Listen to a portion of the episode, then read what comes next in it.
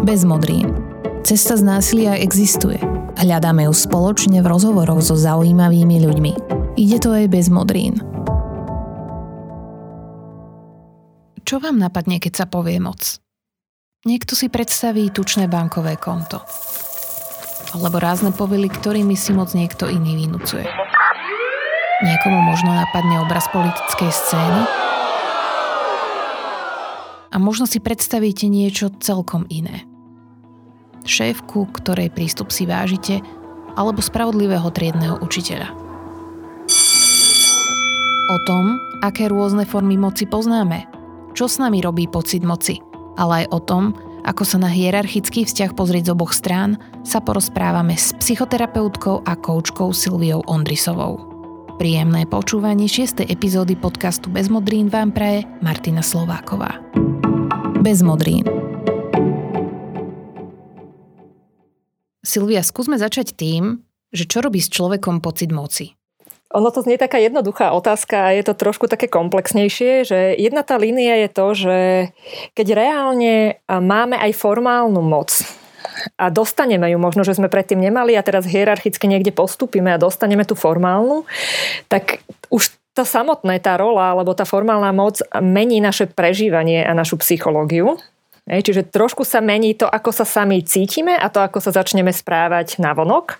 A to je možno aj dôležité vedieť pre ľudí, ktoré má, ktorí majú hierarchicky vyššiu moc, lebo je to často niečo, čo si jednak čo sa neučíme nikde v školách, ale čo si tým pádom vôbec neuvedomujeme, že my tú zmenu v zásade tým, že ona sa deje tak možno trochu pomaly a implicitne, tak si ju často ani nevšimneme a neuvedomíme a potom vlastne si neuvedomíme, aký to začne mať efekt na tých druhých ľudí.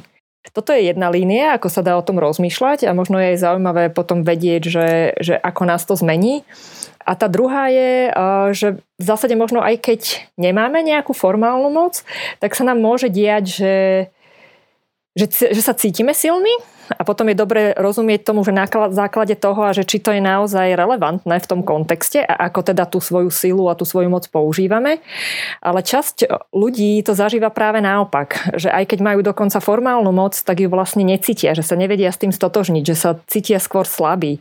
A je dobre vedieť, že aj toto môže robiť problémy v tej interakcii. Takže hneď na začiatok takáto komplexná, taký komplexnejší obraz, ale je vlastne možno práve dôležité vedieť, že to s tou mocou nie je vôbec jednoduché a že trošičku sa o nej dozvedieť býva užitočné aj v tých pozíciách formálnych, ale možno aj v bežnom živote. Ako mení tá formálne nadobudnutá moc naše správanie a rozhodovanie? Veľmi často sa deje a, a ono sa to deje nie, že možno okamžite, lebo najprv si na tú rolu možno potrebujeme zvyknúť a možno sme s nej práve chvíľu vystrašení alebo neistí, ale vlastne keď sa v nej usadíme, tak tým, že máme vlastne niečím vyššiu moc ako tí okolo nás, tú formálnu, tak sa v nás začne meniť to prežívanie. A vlastne vedci zistili s rôznymi výskumami, že sa to mení vo viacerých líniách, to naše prežívanie. A prvé z nich je také, že začneme mať väčšiu slobodu prekračovať hranice a vlastne správať sa slobodnejšie tak, ako my máme chuť, ako my chceme. Hej, čiže možno začíname prekračovať niečo, čo je akoby inak bežne normál, a, ale my si hovoríme, OK, my môžeme, lebo my máme viac moci a to môžu byť také drobnosti, že všetci si štíkajú v tej firme, jak odchádzajú z práce a ja si to vlastne tým, že som šéfka, nebudem, lebo veď som tu dlhšie nadčasy, tak na čo ešte pôjdem niekde k nejakej mašinke si štíknúť niečo. Ale môže sa to prejavovať naozaj aj v oveľa väčšej miere, kde a to vidíme možno práve v, tom, v tej politickej situácii, kde vlastne bežné normy prestávajú platiť a že vlastne možno ich prekračovanie alebo nedodržiavanie bere čas ľudí, ktorú tú vysokú moc má, ako proste, že to je v poriadku, lebo tu riešime dôležitejšie veci. Takže toto sa môže naozaj diať aj na všetkých úrovniach takých tých nižších hierarchických, že to vôbec nemusí byť vysoká politika, ale len bežne aj to, že som len možno otec, matka, alebo aj to, že som učiteľka alebo nejaká manažérka vo firme. To je jedna línia, čiže väčšia sloboda. Nenasledovať iných a, a, a prekračovať uh, pravidlá. Druhá vec, čo sa deje, že sa nám trošku znižuje empatia v tej roli. Že my si myslíme, že vieme, ako sa cítia tí ľudia pod nami ale čím dlhšie sme v tej roli, tým reálne prestávame si uvedomovať a, a, a naozaj chápať, ako sa tam majú, lebo my máme úplne inú, iné možnosti, iný prístup k informáciám, iné privilégia, takže už si úplne nevieme predstaviť, jak sa cítia dole. A to, že sa nám zníži empatia, vlastne ono je to aj pozitívne v tej roli. Aj, to, aj tá sloboda je aj pozitívna, lebo lídry potrebujú niekedy naozaj robiť nové rozhodnutia, prinášať inovácie a tým pádom nemôžu stále vnímať úplne všetkých okolo seba a stále pochybovať o tom, že či prekročenie hraníc je teraz v poriadku alebo nie. Ale musí to byť korigované. Lebo inak to môže naozaj robiť veľké akoby mocenské fauly alebo až zneužitie moci. A tá posledná línia, ona súvisí s tými dvoma, ktorá, čo sa v nás vnútri mení. A to je vlastne taká akoby väčšia otvorenosť k risku, ale to je kvôli tomu, že viac veríme svojim ideám. Že si myslíme, že tie naše nápady, tie naše myšlienky sú oveľa lepšie a funkčnejšie, jak tie nápady ostatných. A tým, že aj máme zníženú potrebu toho, aby sme chápali tých ostatných tak, a máme väčšiu slobodu nasledovať seba, tak vlastne presadzujeme tie naše veci bez toho, že by sme sa veľmi zaujímali o to, um, čo si myslia tí ostatní. Teda ak s tým vedome nenarábame. Že toto sa deje tak akoby prirodzene, bez toho, že si to možno všimneme. A keď nemáme vedomú korekciu seba alebo si nepýtame zvonka tú spätnú väzbu, tak sa naozaj môže začať diať v zásade takmer každému tej hierarchicky vyššej roli, že začne tie mocenské favly kvôli týmto veciam robiť. Ani nie, že zo zlého zámeru, ale že si možno úplne neuvedomuje, že tá jeho dynamika vnútorná sa zmenila a ten efekt na to okolie môže byť veľmi nepriaznivý. Keď vás tak počúvam, tak ono je to celkom paradox. Spomenuli ste, že ľudia, ktorým sa dostanú do tej pozície, že im je formálne nejakým spôsobom zverená moc, tak môžeme badať u nich nejaký pokles empatie. Na druhú stranu od ľudí v nejakých vedúcich pozíciách sa očakáva práve aj empatia v tom, ako vedú tých podriadených ten tým. Prečo tú moc niekedy zneužívame? Pekná predotázka, čo ste e, hovorili, lebo áno, v tých vyšších rolách vlastne z časti sa aj od nás očakáva, že sa vlastne staráme o, o ten celok a o, o akoby službu a dobro pre ten celok, o ktorý tá naša rola sa má starať. A, a to je možno aj to kľúčové, čo nám môže pomáhať ako taká imunita voči zneužitiu moci. Hej? Že si niekde znova a znova pripomíname, že o čo sa máme starať. Že to, že tá rola nie je, že je to iba o benefitoch a, a o našej slobode robiť si, co chceme, ale že tá rola na niečo má slúžiť a že my sme vlastne v úvodzovkách v službe a že možno sa vrácať k tomu, čo je ten náš zámer, o čo nám ide, čo pre ten celok vlastne naozaj chceme.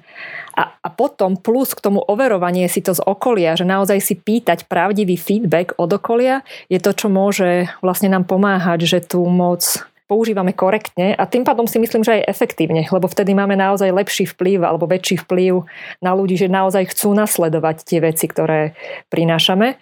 Čiže ja som to vlastne odpovedala trošku z opačnej strany, že nie mm, ako dochádza k tomu zneužívaniu moci, ale že čo práve možno pomáha tej imunite, aby sme ju používali korektne.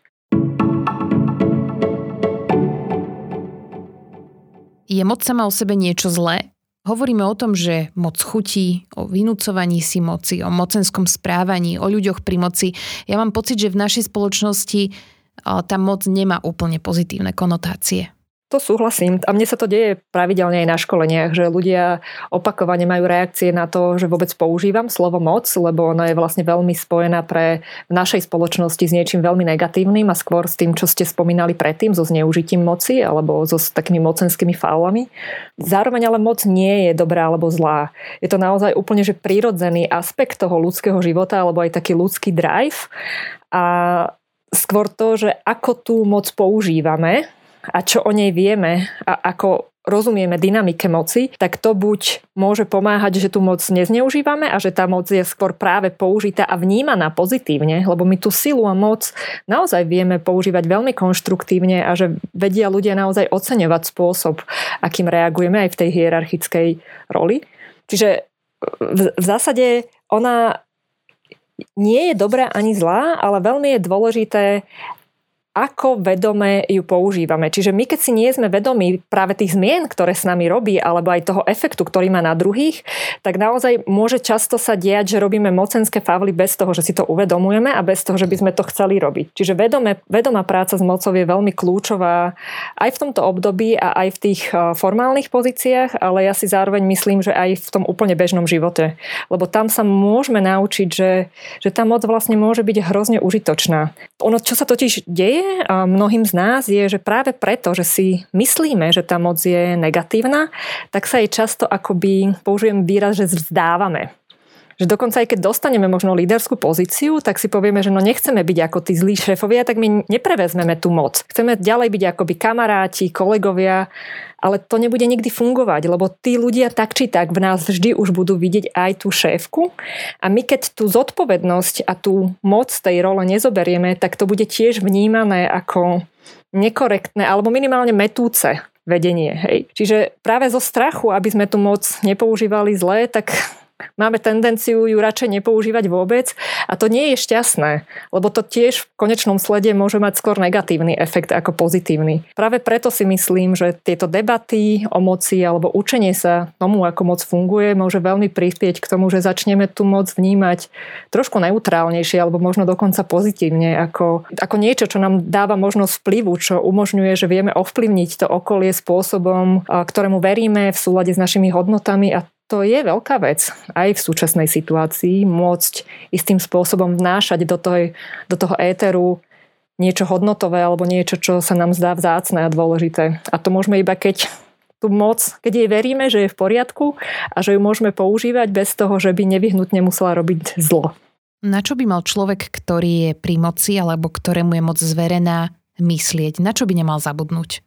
Úplne kľúčové, úplne, úplne kľúčové podľa mňa je stále mať okolo seba aspoň pár ľudí, minimálne jedného, ktorý viem, že mi vždy dá pravdivý feedback, pravdivú spätnú väzbu alebo pravdivú korekciu.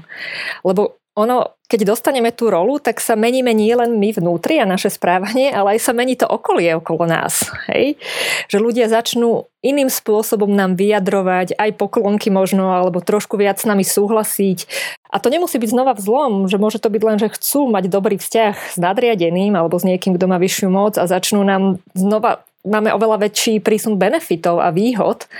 A k tomu je vlastne úplne kľúčové, že ak toto chceme vedieť regulovať správne, potrebujeme niekoho zvonku, kto vidí, aký efekt máme, či to, čo chceme vnášať, je moc jednostranné a či možno by bolo fajn niečo ďalšie zvážiť. Čiže kľúčové mať okolo seba človeka alebo ľudí, ktorým fakt veríte, že vám povedia pravdu. Lebo väčšina tých ostatných ľudí bude tú pravdu trošku skreslovať, že je veľmi ťažké konfrontovať niekoho s mocou, čiže to chce niekoho, kto má silu, odvahu a silnú pozíciu a, a ja by som si takého vedľa seba určite zabezpečovala. Dokonca môže byť veľmi zaujímavé a my to odporúčavame v tímoch, aj pre lídrov alebo manažerov, že mať tam niekoho, kto fakt aj robí problémy. Ako v tom zmysle, že možno niekto, kto nás až nemá až tak rád a otvorí si tie ústa, možno to sem tam preháňa a možno to nie je úplne vždycky to, to najfunkčnejšie, čo navrhuje, ale minimálne má otvorenosť a odvahu nám dávať nejaký iný pohľad a nejakú korekciu. Takže toto by jedna, jedna z vecí, o ktorú by som sa starala, je, je mať okolo seba pravdivý feedback. Vy ste načali zaujímavú vec, že my v podstate vnímame tých šéfov častokrát negatívne pripisujeme im určité vlastnosti, ktoré ani nemusia byť pravdou a zároveň pokiaľ sa sami máme potom ocitnúť v hierarchii, v tej riadiacej pozícii, tak možno tú úlohu alebo tú rolu ani neprevezmeme, pretože nechceme byť taký alebo onaký. Tá moja otázka je, že čo by sme si možno mohli uvedomiť, ak sa nachádzame v tej podriadenej pozícii v rámci nejakej hierarchie vo firme alebo v nejakom kolektíve, čo by sme si smerom voči tým šéfom mohli uvedomiť, aby sme aj z tej našej pozície ten vzťah zlepšili? A veľmi zaujímavá otázka. Ja som rada, že dávate práve takúto, nie len tú opačnú, lebo to, to sa, myslím, že veľmi veľa ľuďom a, a často aj mne deje, že keď je nad nami tá autorita, tak my často sami seba stopujeme, že no niečo sa možno nesedí, alebo my niečo by sme aj navrhli inak, ale si tak povieme, a proste aj tak to nezoberie, aj tak bude mať z toho iba problémy a, a na čo aj tak bude počúvať len svoje. Hej, že my vlastne tú brzdu dáme v sebe a potom sme ale nahnevaní na toho šéfa. Že on je možno málo vnímavý, že on stále nasleduje seba. A veľakrát je to ale o našom vlastnom strachu priniesť niečo pravdivé alebo niečo to, čo sa v nás deje alebo čo by sme potrebovali. A vtedy my sa vzdávame vlastnej sily. My síce možno nemáme tú formálnu, ale zároveň máme. My ako súčasť týmu sme kľúčoví, aby ten tým mohol fungovať. A my sme dokonca kľúčoví na to, aby aj ten šéf mal šancu sa meniť a upravovať to, ako nás vedie podľa toho, čo je pre nás reálne funkčné. A my sme tí jediní, čomu to môžeme dať vedieť v zásade. Hej? V zásade si myslím, že každý podriadený má šancu v úvodzovkách to dám trošku učiť, rozvíjať svojho lídra, lebo žiadny šéf nie je dokonalý, keď na tú pozíciu príde. Hej? Že všetci sa to musia učiť a všetci sa to učíme, ako to vlastne navigovať tú rolu, že každý ten podriadený je iný a potrebuje možno niečo iné pri tom vedení, ale my toho podriadeného k tomu kľúčovo potrebujeme.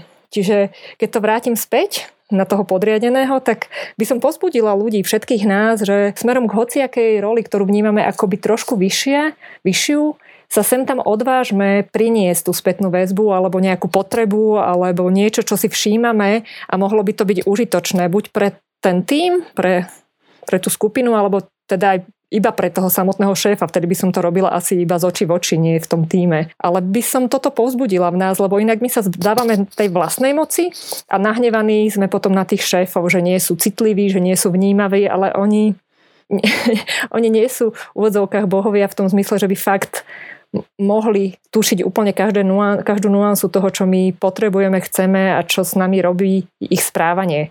Kým to zrkadlo nenastavíme, kým ho neprinesieme, tak sa pravdepodobne nič nezmení. A ja si dokonca myslím, že väčšina lídrov má fakt, že dobrý zámer. Že oni aj keď možno sem tam robia správanie, ktoré na nás nemá príjemný efekt, tak to nerobia v zlom zámere, ale že vlastne nevedia, aký efekt to má na nás. Že im to nikdy nepovieme. Takže ja tuto podporujem obidve strany, aby na sebe trošku pracovali a skúšali ten vzťah meniť, aby, aby rola toho hierarchicky vyššieho človeka nebola tak negatívne vnímaná, lebo to je hrozne ťažká rola a všetci ľudia, ktorí sa nakoniec do nej posadili, tak to zistili, že aj aj to vôbec nie je jednoduché byť šéf, ktorý je rešpektovaný Hej? Ale nemusí to byť šéf učiteľ, učiteľka, ktorá je rešpektovaná. A že, že to proste chce veľa práce na sebe, veľa vnímavosti a veľa dokonca aj tej schopnosti zniesť nepopularitu. Zniesť to, že možno stratím nejaké kamarátske vzťahy, lebo vo mne práve budú vidieť toho šéfa. A to nie je jednoduché. Čiže tiež potrebujú tí ľudia podporu a vedenie od tých podriadených. Paradoxne. Bez modrín. Cesta z násilia existuje Hľadáme ju spoločne v rozhovoroch so zaujímavými ľuďmi. Ide to aj bez modrín. Čo je osobná moc a ako s ňou narábame? Pekná otázka. Ja práve veľa pracujem hlavne s osobnou mocou, lebo tá formálna moc, e, alebo tá moc, ktorú dostávame vďaka kontextu, v ktorom sa narodíme, že vďaka, neviem, dobrému zázemiu v rodine a vzdelaniu, ktoré máme poskytnuté a tak ďalej, lebo aj to nám dáva moc, tak je to niečo, čo dostaneme zvonku istým spôsobom. Hej? A je to závislé na tom pohľade tých ostatných a na, na tom, že nám to zveria. A tá osobná moc je odlišná v tom, že ona je vo vás. Hej? Čiže je to niečo, čo je vnútri, vo mne alebo v nás a čo nám nemôže nikto vziať istým spôsobom. Čiže je to niečo, čo vieme prenášať z kontextu do kontextu. Nech sa čokoľvek stane, nech sa situácia akokoľvek zmení, tak tú osobnú moc osobnú silu máme stále v sebe. Niekedy ako na ňu zabudneme alebo stratíme s ňou kontakt, ale stále tam je. A čo pod ňou myslím, pod tou osobnou mocou, je to vlastne... Mm, rozmýšľam, že hľadám také akoby jednoduché pojmy, ako to vysvetliť čo najjednoduchšie, ale sú to vlastne všetky naše zručnosti, kompetencie, to, čo dokážeme, čiže to, čo sme sa naučili. Potom tam patria naše osobné vlastnosti a črty, Hej, niečo, čo si možno na sebe vážime, čo vieme, že je naša silná stránka, čo, čo možno vnímame, že, že nám pomáha vo vzťahoch, v, v práci, také naše akoby aj osobnostné vlastnosti, aj talenty. Ale ja by som tam dokonca zaradila aj všetky naše črty, čiže aj to, čo vnímame ako slabé stránky, len s nimi potrebujeme práve pracovať. Potrebujeme sa učiť ich prijať. Lebo keď vieme prijať aj tie menej populárne vlastnosti, tak naozaj môžeme tú osobnú silu mať akoby väčšiu alebo pevnejšiu, že sme menej uh, vyhoditeľný z pohody alebo z, z, z istoty. Keď viem, že mám aj nejaké slabšie stránky a, a viem, kedy sa zjavujú a viem ich nejakým spôsobom regulovať alebo možno s nimi pracovať a vidieť, kde dokonca majú hodnotu, tak nepotrebujem nejakým spôsobom za seba niekedy agresívne bojovať alebo byť reaktívny na niekoho, kto ma kritizuje. Čiže aj toto patrí pod osobnú moc. A potom tam vlastne taká tá najvnútornejšia, ja si myslím, že čas, ktorá má aj takú akoby najväčšiu silu, sú všetky tie naše vnútorné hodnoty, možno takéto, tá naša vízia sveta, že čo je a poslanie, čo je to, čo my sami chceme vnášať do toho sveta, aký svet chceme tvoriť. Čiže veľa to súvisí s tým hodnotovým systémom a to tiež ale nám vlastne vytvára tú osobnú moc, lebo keď vieme s tým byť v spojení, tak naozaj jednak aj vieme mať dlhodobo, vieme si tak dlhodobejšie držať stabilitu v tom živote, čiže aj keď sa dejú nejaké zložité veci, tak keď sa vieme vrátiť k tým podstatným hodnotám a k tomu poslaniu, tak nejakým spôsobom nám dáva zmysel ten život aj v tých náročnejších obdobiach, ale máme vtedy aj zároveň istým spôsobom, poviem to tak, jak ma to napadlo, väčší vplyv na to okolie. Že, že môžeme naozaj viac vplývať na to, ako tým, že regulujeme a vieme, ako my sa správame smerom von a že žijeme tie hodnoty, tak veľmi vplývame na tých ostatných, ako oni začnú nás vnímať a možno šíriť ďalej podobné hodnoty alebo minimálne mať nejaký role model, že ako sa v tých situáciách dá fungovať a správať. Čiže naozaj môžeme trošičku viac ovplyvňovať to okolie a to, aká je tam atmosféra. A to si myslím, že je veľká vec. Čiže keď to teraz zhrniem a zjednoduším inými slovami, možno pre ľudí, ktorí majú radi iné pojmy, tak pod tú osobnú moc e, patria všetky také tie psychosociálne zručnosti, schopnosť e, zvládať stres, schopnosť e, komunikovať, riešiť konflikty, otvárať konflikty a ustáť ich, schopnosť vytvárať dlhodobé vzťahy stabilné, aj to je veľká, veľká časť osobnej moci. Hej. A schopnosť vytrvalosti, zvládať ťažké náročné situácie. To všetko patrí pod tú osobnú silu. A je dobre vedieť, že všetci máme nejakú osobnú moc, čiže nemusíme mať formálnu moc na to, aby sme sa cítili silní alebo mocní. A čo je vlastne teda užitočné, a s tým my veľa pracujeme na školeniach, je, že začať spoznávať tú svoju osobnú moc, čo sú tie aspekty tej mojej a dávať si akoby dokopy celú tú bázu, čo všetko mám k dispozícii, čo už viem, kto som, aké mám hodnoty, lebo to je to, čo ľudí vie veľmi posilňovať a stabilizovať a tým pádom aj upokojovať a tým pádom v tých interakciách s inými, aj keď sú náročné, nepotrebujú tých druhých valcovať alebo vyhrať nad nimi alebo donútiť ich.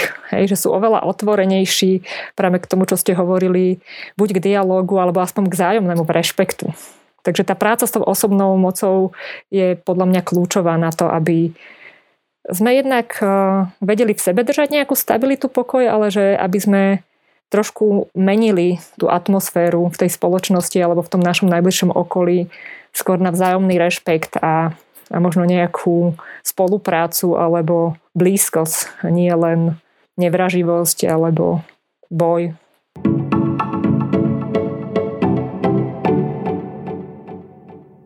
Ako môžu rodičia, učitelia alebo ľudia v manažerských pozíciách získať prírodzený rešpekt? Ja, ja si osobne myslím, že to vlastne veľmi súvisí s tým, že či práve poznajú alebo sú v kontakte s tou svojou osobnou silou. A to nemusia mať vôbec takto zadefinované, že, že často ľudia v týchto pozíciách, čo ste menovali, ktorí naozaj um, sú v spojení s tými hodnotami, ktoré vlastne chcú vnášať do toho prostredia a že naozaj niekde majú jasnejšie v tom, že, že čo je tá vízia, kam to chcú smerovať a, a veľa stavajú aj na tom, že čomu ja verím, v čom sú moje hodnoty a silné stránky tak vlastne sú prirodzenejšie rešpektovaní tými ľuďmi, lebo jednak sú transparentnejší v tom, že o čo im ide a keď je to naozaj hodnotové, tak tí ľudia sa vedia s tým ľahšie stotožniť a že ľahšie ich potom nasledujú. A odpoviem teraz ešte aj trošku iným spôsobom. Ja si tak uvedomujem, že používať tieto pojmy, e, osobná moc a tak ďalej, že nie je úplne prírodzené pre bežných ľudí. Čiže ten rešpekt v zásade vieme aj získať tým, že ja tomu niekedy aj volám, že legitimita moci. Že keď používame tie pojmy, o ktorých sa bavíme, tak keď viem tú formálnu rolu naplniť tou osobnou mocou, čiže tou mojou osobnosťou, tým, čomu verím, aké hodnoty mám, aké, o čo mi ide v tej roli aj vo svete, tak ľudia naozaj vedia oveľa ľahšie nasledovať toho človeka a tým spadom naozaj prinášať svoj potenciál a spolupracovať, ako keď ja zoberiem iba tú svoju formálnu rolu a začnem sa spoliehať iba na ňu. Čiže potom sa mi môže diať, že nejaký môj podriadený alebo žiak mám pocit, že nerešpektuje mňa alebo že nesleduje tie mm, návrhy, ktoré ja dávam a namiesto toho, aby som použila tie svoje osobné zručnosti, komunikačné a riešenie konfliktov, tak ja sa spolieham na tú formálnu moc a použijem prostriedky tej formálnej moci. Čo to znamená? Že použijem nejaký trest alebo ultimátum. Hej? Čiže, ale paradoxne, toto je taký ten paradox moci, že tá formálna moc nám tie prostriedky dá, ale keď ich začnem používať primárne tak ten rešpekt práve strácam zvyčajne. To vidíme v školách veľmi často.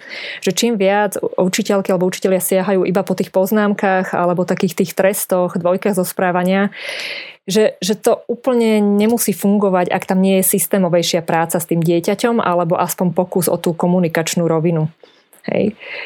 Čiže rešpekt získavame v tom, keď vieme do tej roli vniesť to, v čom sme dobrí, o čo nám ide, čo je náš zámer a o čo sa snažíme. Že možno byť dokonca aj transparentný v tom, aj dokonca kľudne aj v konfliktoch, že, že prečo vlastne teraz vnášame tú jasnosť alebo to ultimátum, prečo práve teraz stojím na tejto hranici, o čo mi tam ide a, a že možno neuhnem, lebo toto a toto je za tým dôležité. Čo ja si cením, že, že začína byť veľmi veľa učiteľov a učiteľiek, ale aj tým pádom aj inštitúcií, že konkrétnych škôl, ktoré veľmi chcú presne takýto typ vzdelávania alebo takej vedomej práce aj s charakterom vlastným, čiže s osobnou mocou, ale aj s, s charakterom a posilňovaním detí a ich osobnej sily. Hej. Začínajú pracovať a chcú naozaj toto vnášať do toho vzdelávania a to mi príde také svetielko nádeje pre nielen tie školy a deti, ale pre tú spoločnosť a budúcnosť spoločnosti. Dokonca aj na vysokých školách, ja keď sa stretávam na tých školeniach s ľuďmi, ktorí sú teraz buď čerství absolventi alebo ešte študujú, tak práve hovoria, že že majú Sem tam majú aj zaujímavé vzdelávanie práve čo sa týka rozvoja takýchto osobnostných zručností alebo komunikačných, ale že je toho vlastne hrozne málo. A že taká tá vedomá práca niekedy práve s aj s formálnou, aj s osobnou mocou, ale aj s tou základnou interakciou v triede a, a s budovaním rešpektu a riešením náročných situácií vlastne nemávajú a, a vnímajú to ako veľmi ako veľký deficit v tom vzdelávaní vzdelávačov budúcich. Takže ja si myslím, že stále máme veľké rezervy a že ja si myslím, že hlavne na vysokých školách by to mal byť jeden z primárnych fokusov. Že niečo, čo tam je zaradené ako základný, základný predmet alebo základná línia toho vzdelávania, lebo jedna vec je učiť to obsahové, ako učiť obsah a čo všetko tam a vedieť ten obsah, ako by ho obsiahnuť, ale druhá vec, ktorá je oveľa kľúčovejšia, je práve schopnosť tej interakcie a, a čo pomáha, že tie deti naozaj sú motivované, že v tej interakcii vedia nájsť nakoniec e, spoluprácu a rešpekt vzájomný. Takže veľké rezervy ešte sú a verím, že sa to bude meniť časom. Podcast Bez modrín je venovaný téme násilia. Ako ďaleko alebo blízko je od moci k násiliu? Ono je vlastne veľmi blízko. A dokonca by som to možno povedala ešte trošku inak, že od bez, pocitu bezmoci k násiliu je veľmi blízko. Lebo my niekedy práve sme agresívnejší, či už verbálne, alebo niekedy aj fyzicky keď my v zásade máme aj nejakú formálnu moc, ale sa cítime v kúte, hej, alebo máme pocit, že ten druhý nás nerešpektuje, čiže sa vlastne cítime zneistení. My si to úplne neuvedomujeme, ale vlastne sa zistuje a ukazuje, že to, tie, to zneužívanie moci a tým pádom aj agresívne správanie veľmi často v pozadí súvisí práve s pocitom, neuvedomeným pocitom bezmoci alebo zneistenia alebo nedostatku, pocitu nedostatku rešpektu. Takže máme tendenciu akoby nafúknuť alebo použiť akúkoľvek moc, ktorú máme k dispozícii, aj tú nekorektnú, aby sme toho druhého posadili kam patrí v úvodzovkách. Hej, a vtedy čas nás siahne po ironii, čo je teda tiež ale agresívne správanie, hej, čas nás po kriku alebo z nejakom znevážení alebo vulgárnych slovách, čo je tiež násilie verbálne. A časť, ktorá nevie, nemá naučenú tú kontrolu tých fyzických prejavov, tak môže siahnuť aj po tom násilí fyzickom. A, a máte pravdu, ale že sa to deje častejšie, keď reálne tam mám aj vyššiu formálnu moc. Čiže napríklad ako rodič mám hierarchicky vyššiu moc, aj silu, aj fyzickú silu mám oveľa väčšiu. A je to vlastne v úvodzovkách najľahší spôsob, ako toho druhého v úvodzovkách upratať. Hej? A keď nemám iný spôsob a cítim sa, že inak nemám rešpekt, tak použijem násilie. Čím ale samozrejme rešpekt nevybudujem. Vybudujem s tým strach alebo závislosť, teda submisívnosť, poddajnosť, ale nevybudujem rešpekt ani spoluprácu. A aby sme na záver teda neskončili úplne takto negatívne, tak skúsme povedať, ako by sme naopak ten rešpekt budovať mali. Hmm, to je taká veľká otázka. Tak uvedomujem, že už niektoré z tých mojich odpovedí sú možno trošku zložité a komplexné, tak hľadám stále také niečo jednoduché. Ale ako, ja som psychologička, čiže mňa prvé, čo mi napadlo je, že keď sa začneme budovať rešpekt sami k sebe, tým našim rôznorodým častiam a budeme sa učiť o ne, akoby postarať aj o tie, čo sú krehké alebo zraniteľné, alebo práve tam aj, kde vybuchneme a vyletíme a nie sme so sebou šťastní, ako sa správame. Keď sa naučíme narábať s týmito stránkami a rešpektovať sa sami seba v rôznych tých módoch, tak si myslím, že začneme mať oveľa väčší rešpekt aj k tej pestrosti okolo nás a k tým druhým ľuďom a to nám začne dávať rešpekt aj u nich, lebo sa k ním budeme inak správať. Budeme sa správať spôsobom, kde sa oni môžu cítiť tiež videní, vnímaní a, a minimálne porozumení. A to bude vytvárať aj ich rešpekt k nám, tomu verím. Nemyslím si, že sila je to, čo samotná, teda taká ako tá vonkajšia viditeľná, je to, čo môže dostať rešpekt. Skôr si naozaj myslím, že ten, tá vnútorná práca so sebou nájdenie rešpektu k sebe a tým pádom aj k tej Peter pestrosti, k rôznorodosti okolo a to je potom prirodzená akoby autorita človeka a myslím, že takých ľudí radi nasledujeme všetci, alebo minimálne sme radi v ich prítomnosti. Možno nemusíme súhlasiť vždy s tým, kam smerujú, ale, ale, sme radi s nimi a sme vo vzájomnom rešpekte. Je to také ideálne. Ja som niekedy taká idealistka a túžim, že aby tá spoločnosť naozaj išla týmto smerom, lebo si myslím, že ako ľudia máme ten potenciál a možno aj to je dôvod, prečo s tou témou pracujem, lebo ja si práve myslím, že tá práca s tou mocou osobnou je niečo, čo nám môže dať veľa posilnení a zdrojov, ale aj veľa vzájomného rešpektu a menej strachu a násilia v tých interakciách. Takže taká moja o, vízia budúcnosti a spoločnosti a možno malý príspevok k tomu. Bez modrín. Rozhovory o tom, ako účinne predchádzať násiliu a pomáhať tým, ktorí ho zažívajú. Počúvali ste podcast Bez modrín, ktorý pripravuje nezisková organizácia Centrum Slniečko.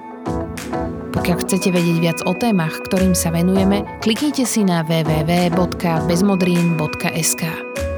Projekt Bez modrín je financovaný z Active Citizens Fund Slovakia, ktorý je súčasťou finančnej pomoci Islandu, Liechtensteinska a Norska 15 členským štátom Európskej únie. Do počutia pri ďalšej epizóde.